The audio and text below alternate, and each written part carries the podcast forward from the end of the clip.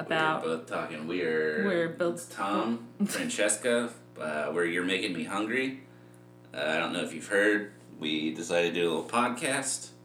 This is it. Yes, and we're talking about food, and we're talking about food and eating with people we like, um, people we know, people we don't know very well, and we want to know more. We're talking to people who make food in all sorts of um, incarnations. People with food allergies. Uh, I'm I'm fascinated by everything that we've learned. I know there are more things. I didn't realize. I know this is maybe kind of a dumb thing. I didn't realize that there's like you can basically be allergic to anything. You can be allergic to everything. You can be allergic to everything, and it makes people's lives, and that's not to trivialize it because it makes people's lives really hard. But there are things that I didn't think, like one of our friends can't have like finned fish, for example, and I was like, I I've heard of shellfish allergies, but I didn't realize finned fish is also another allergy. Which is weird because it's like such a neutral thing, I feel like. Yeah, I think that is kind of like a neutral thing, except that there are people that are passionately against eating fish, but I don't I don't- associate with those people. Yeah, that's weird. Uh, and then friends with over 20 food allergies, Yes. friends with zero food allergies. I don't think, I don't know what I would do if I, I guess I would adapt if. You I adapt. And um, the person that we talked to that has a ton of food allergies, because of that, I think that's one of the reasons why they are such they're a phenomenal cook. Maybe that's why. could be. They're creative. And also people who I've never worked in kitchens. Tom's done a lot of work in kitchens, and I'm fascinated by asking people about the kitchen life because I have such a like a not glamorized, but I have such, such a fascinated look at it because I've read every every chef's memoir to have ever been written. Because in my fantasy life, I know one day in a kitchen would kill me, and I would never actually be able to do it. But in my fantasy life, I'm a, I'm like a, a cook at some fancy fancy restaurant. I think you could do it.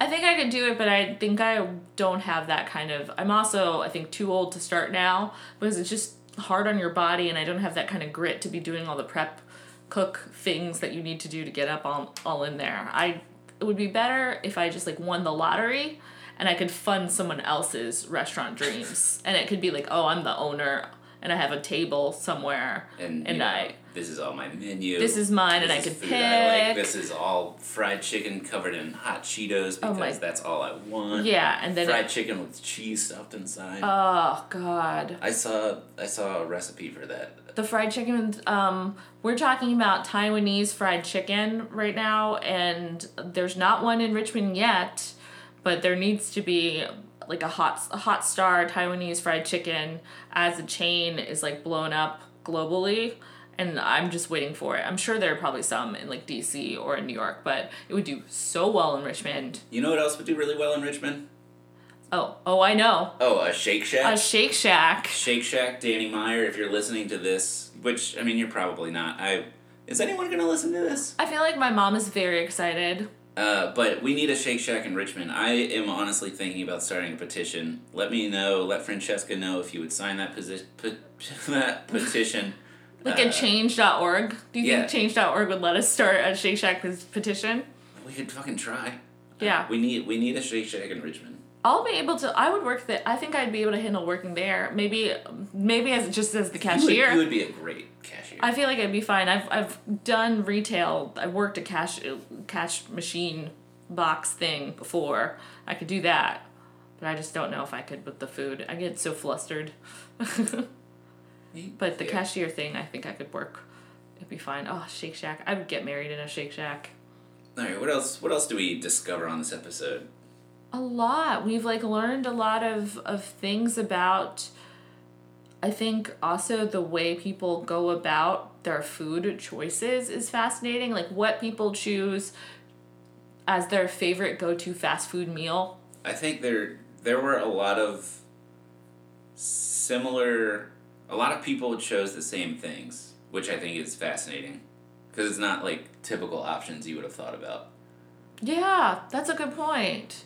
Yeah, people were really into like ones that I was like, "Oh, I I I did not expect you to mention uh, like X fast food restaurant." Or which- like I wouldn't even consider this a fast food restaurant until you put it this way. Yeah, that's we we dis- we discovered uh, a little spoiler: uh, if it has a drive-through, it's fast food. Yes. Uh, I don't. I guess Starbucks counts. I feel like Starbucks does count, although they're not really a food place. True. They're more of beverage. But so, if you've been wondering what constitutes a fast food restaurant, you're getting a little sneak peek tidbit information.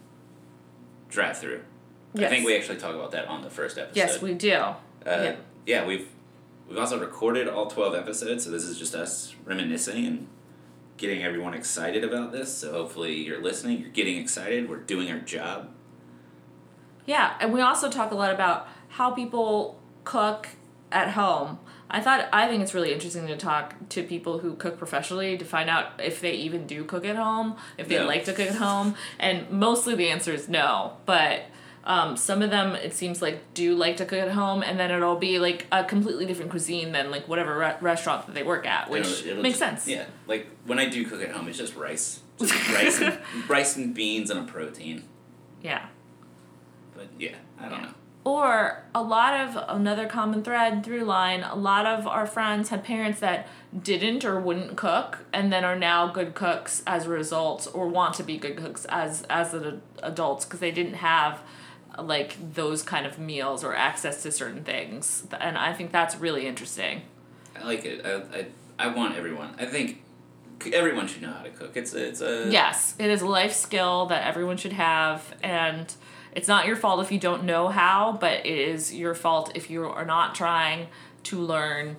But there's so many good YouTube things or just recipes online that you can look up. So hopefully, we'll be talking even more about that kind of stuff in the future. Yeah. Um, cool. Well, I I think we're done kind of explaining what what this is about. Um, yeah, we love food. We love talking about food.